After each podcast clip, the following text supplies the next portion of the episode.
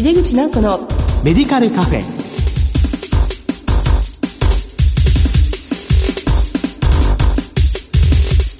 こんばんは。帝京平成大学薬学部の井出口直子です。井出口直子のメディカルカフェ。この番組は医療を取り巻く人々が集い語らい情報発信をする場です国の地域包括ケアシステムづくりや地域住民の健康増進を支援する健康サポート薬局の実際についてこの後ゲストをお招きして伺います。どうぞお楽しみに。入れ口直子のメディカルカフェ。この番組は武田手羽の提供でお送りします。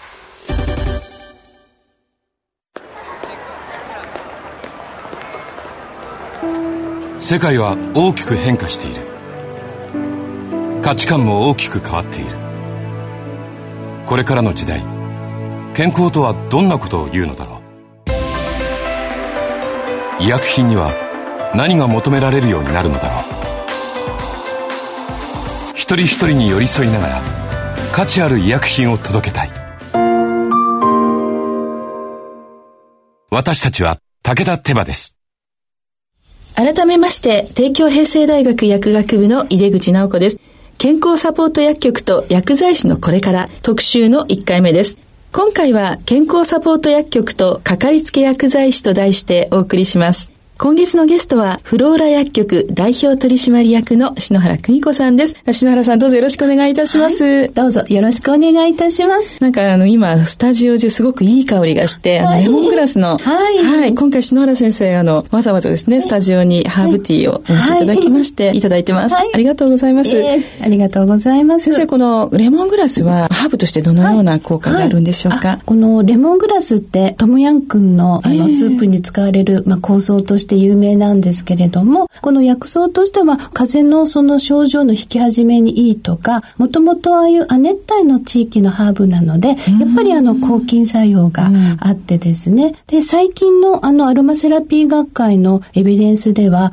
あの認知症の予防改善にいいというようなことも言われておりますので、はい、ちょっと蒸し暑いので、ちょっとすっきりとしていただければと思います。ありがとうございます。はい、先生の薬局ではこのようにハーブ園をお持ちで、はい、また後ほどね、お話伺いたいと思います。あの、先生、ご略歴と先生の薬局のご紹介をお願いしてもよろしいでしょうか？はい。私は東京薬科大学の薬学部卒業で、その頃はまあ4年生卒でしたので、その後、医療薬学の専攻の修士課程に2年間進みまして、そこではあの、ベッドサイドの臨床薬剤師活動を学んで、研究などもしておりました。はい、その後、えー、東京にあります立川総合病院というところに勤務しまして、血中濃度モニタリングであるとか、副作用モニタリングに従事しまして、その中で出会った患者さんの副作用の発見から、例えばマシンワクチンのアナフィラキシーショックの原因が、いわゆる牛由来のゼラチンが原因ではないかというようなことの副作用報告の自発報告をしまして、それが後ほど緊急安全性情報になって、まあ、現在ではのマシンワクチンゼラチンフリーになっているので、まあ、そのような副作用モニタリング活動など従事しておりました。でその後、1996年に夫の故郷であります茨城県で主人とフローラ薬局を開設しまして、はい、それと同時にハーブ園を作りまして、その後、川和田店、友部店という三田と笠間の3店舗で薬局をやっております。その他に東京科大学の客員教授やの昭和大学の兼任講師など、いろいろな大学にも講師としてお邪魔させていただいております。はい、ありがとうございます。ます非常に幅広く、エネルギー士、薬剤師会などでもご活躍の先生です。まあ、今日のテーマは健康サポート薬局ということで、まあ、まさにこう先生のフローラ薬局は以前からこの健康サポート薬局ってかなり幅広い機能を持たなきゃいけないんですが、もう先生のフローラ薬局はもう当初からそのような多くの機能を持ってらっしゃいますよね。で、特に栄養指導や運動指導などかなり以前からされていらっしゃいますけれども、そのことについて少し教えていただけますか？はい。フローラ薬局では開設以来、栄養士さんと一緒にハーブ園を作ったのと薬局を作ったのが同時ですので、え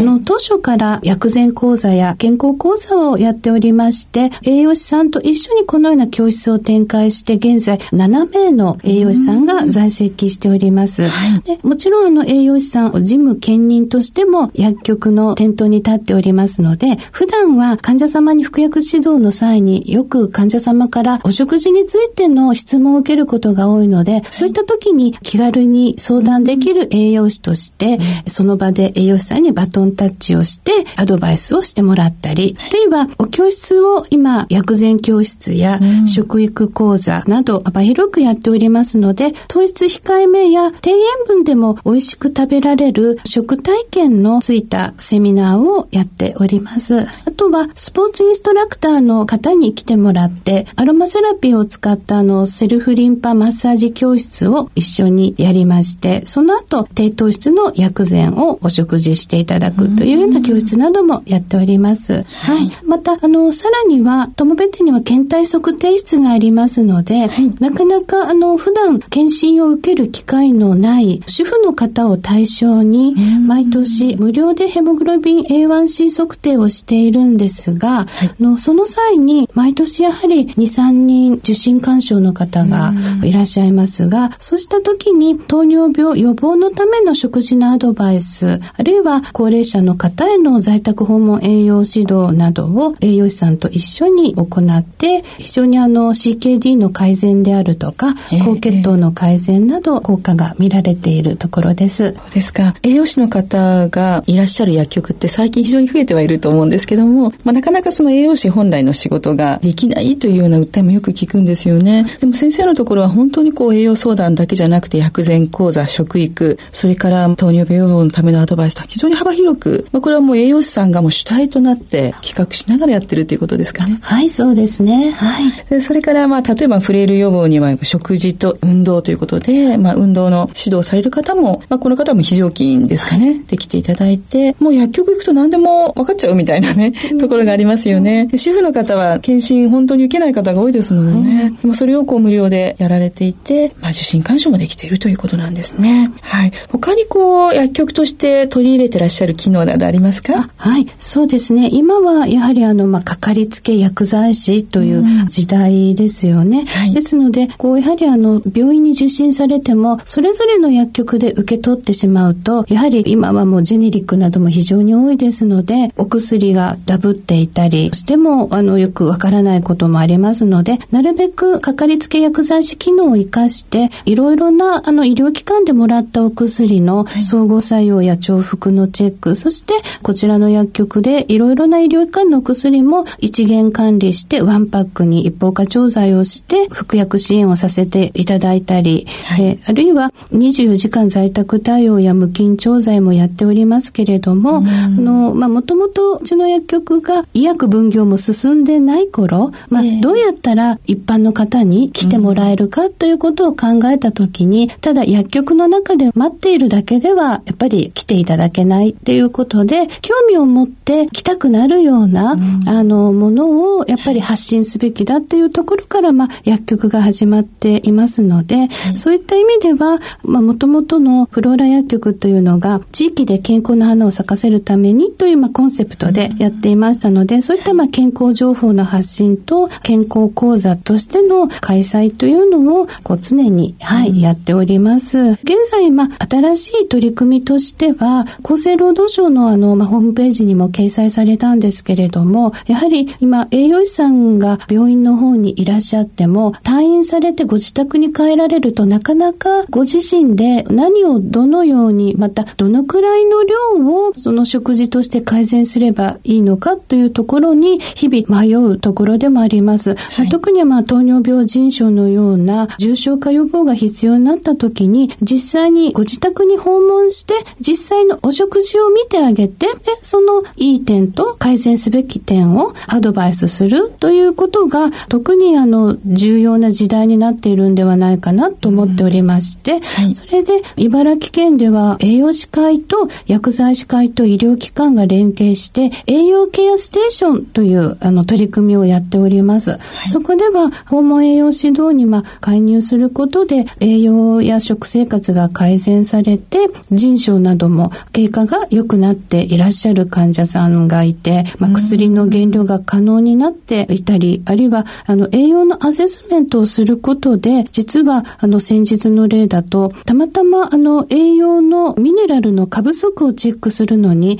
検査をお願いして、栄養のアセスメントをしたところ、たまたまマグネシウムが高値で、高マグネシウム結晶を発見しまして、のその方 ALS の患者さんで、ご自分では自覚症状が、あの、こんな風にふらついてるとか、痺れがあるとかっていう訴えができない患者さんですので、そういった方に、高マグネシウム結晶を発見して、酸化マグネシウムを中止して、その他にもいろいろなお薬の原料提案とか、経管栄養剤を変更するなどで、とてもあの栄養改善とか副作用の早期発見っていうのが、まあ、効果が見られているような患者さんがいらっしゃいます。あの、まあ、栄養ケアステーションということで、栄養士さんも在宅訪問できるわけですが、まあ、それやっぱり多職種で連携することで、その検査値一つもですね、まあ、栄養評価もできるし、まあ、薬のモニタリングにもなるということ、まあ、タッグでやってらっしゃることで、はい、患者さんの副作用の、まあ、早期改善ということが可能になってるんですね。はい、まあ、まさにこう、先生の薬局は、今の健康サポート薬局のまあモデルと言えると思います。で、先生、こう、長く取り組まれていらっしゃいまして、もう、かかりつけ薬剤師として、近隣の生活者の方にも貢献できてるな、という実感、そういうものなどを教えていただけますか？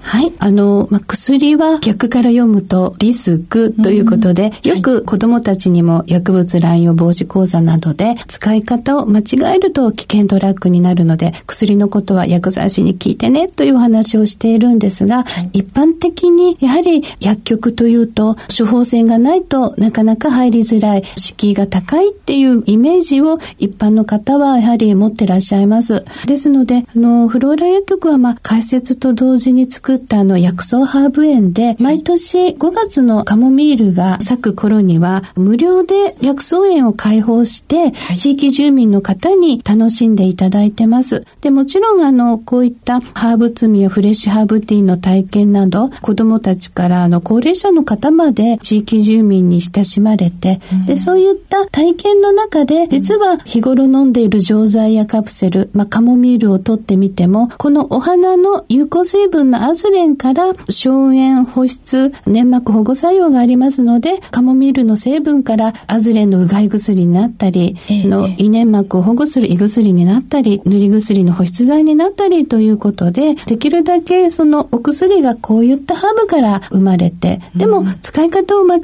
と危険ドラッグになってしまうので、ということで、いろいろな学校にだいたい年間約2000人ぐらいの子供たちに毎年薬物乱用防止講座に出前講座で行っているんですけれども、のそういった時に、やはり普段の何でもない時に処方箋がなくても気軽にお薬のことが楽しく学べて、育薬のそういった場になればな、というふうに思っております。はい。あの、先生のフローラ薬局は、このハーブ園に多くの方来ていただいて、まあ、薬膳教室などを通して、まあ、顔の見える、まあ、薬剤師さん、こういう薬剤師さんがいるんだな、それで健康相談などもそこから気軽に来ていただけるような環境づくりをされてるんですね。そうです。はい。本当に先生の薬局は、まあ一つも本当に理想の薬局とも言えるわけですが、先生ご自身の中でもさらにこう理想の薬局像というのはありますでしょうか？今後の展開なども教えてください。はい。あの、患者のための薬局ビジョンっていうものにもありますように、あそこで掲げられておりますキーワードというのが、門前からかかりつけ、そして地域へというメッセージを発信しています。はい、で、すなわち今まで処方箋錠剤だけの関係から顔の見えない関係から顔の見える地域の薬剤師にやはり健康相談も気軽になっていただけるようなその地域の中での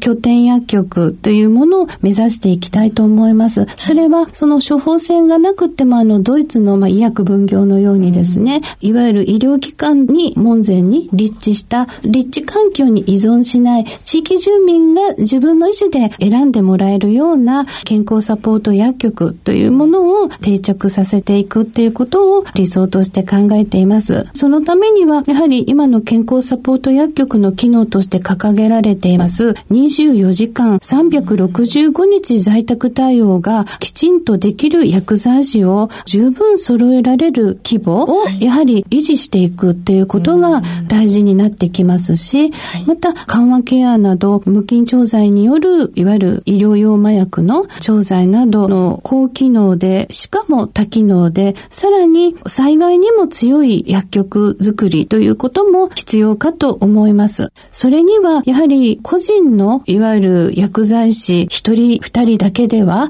なかなかやはり24時間365日きちんと維持していくっていうことがやはり難しいのでそこは組織としての対応力とか継続性というものを持った地域の薬局機能の責任を果たし続けていけるようにしていかなければいけないと考えています。そのため、最初は主人と始めた薬局ですけれども、おかげさまで現在では若い栄養士さんや薬剤師さんも増えて、このパパママ薬局から私自身も脱却して、次世代の薬局作り、そして次世代の後継者にバトンタッチができるような、そうした薬局でありたいと思っています。さらに今後は地域の異業種とコラボして、はい、もっと地域の健康増進にコラボで地域貢献して、地域を盛り上げていくということが大切だなというふうに思っています。ですので、あの、薬剤師会のこうしたあの、健康相談事業はもちろん、医療機関や介護関係者の多職種連携に加えて、主婦で立ち上げたライオンズクラブなどとのコラボの奉仕活動や献血活動、はい、薬物乱用防止活動などですね、いろいろな予防啓発活動にも取り組んでいきたいと思ってます。また、あの、地域のあの、レストランとも今コラボして、私が監修したあの薬膳コースが召し上がれるホテルのレストランがあったり、のフローラ薬局オリジナルの薬膳茶がコースに取り入れられたヘルシーメニューを出すレストランがあって、はい、あの、こうしたハーブティーってお砂糖やお塩入れなくても美味しく召し上がれるので、そういった考え方が非常にあのヘルシーメニューとしてコンテストで栄養士会からもグランプリをあの受賞されましたので、え、こうしたあの、その地域の食育も含めて、はい、異業種とのコラボで地域の健康づくりに貢献していきたいと思います。ありがとうございます。まあ、薬局はさらに高機能でね、まあ、災害にも強く次世代の薬局を作っていくと。それが様々な異業種とコラボレーションすることによって、もう地域全体の健康づくりに貢献していくということですね。ありがとうございます。まだまだちょっとお聞きしたいので、篠原先生にまた次回もご登場いただきます。というわけで、健康サポート薬局と薬剤師のこれから特集の1回目、健康サポート薬局とかかりつけ薬剤師と題してお送りしました。ゲストはフローラ薬局代表取締役の篠原邦子さんでした。篠原先生、お忙しいところありがとうございました。ありがとうございました。世界は大きく変化している。価値観も大きく変わっている。これからの時代、健康とはどんなことを言うのだろう。幅広いラインナップで信頼性の高い医薬品をお届けします。一人一人に向き合いながらどんな時でも健康を咲かせる力を。私たちは武田手羽です。いかがでしたでしょうか？次回は再び薬剤師の篠原邦子さんにお越しいただき薬剤師によるセルフケアサポートをテーマにお話を伺います。さてこの番組は放送後にオンデマンドとポッドキャストで配信しています。毎月第2第4水曜日夜8時40分から放送中の井出口直子のメディカルカフェ。次回は10月24日の放送です。お楽しみに。それではまた帝京平成大学の井出口直子でした。井出口直子のメディカルカフェ。この番組は武田手羽の提供でお送りしました。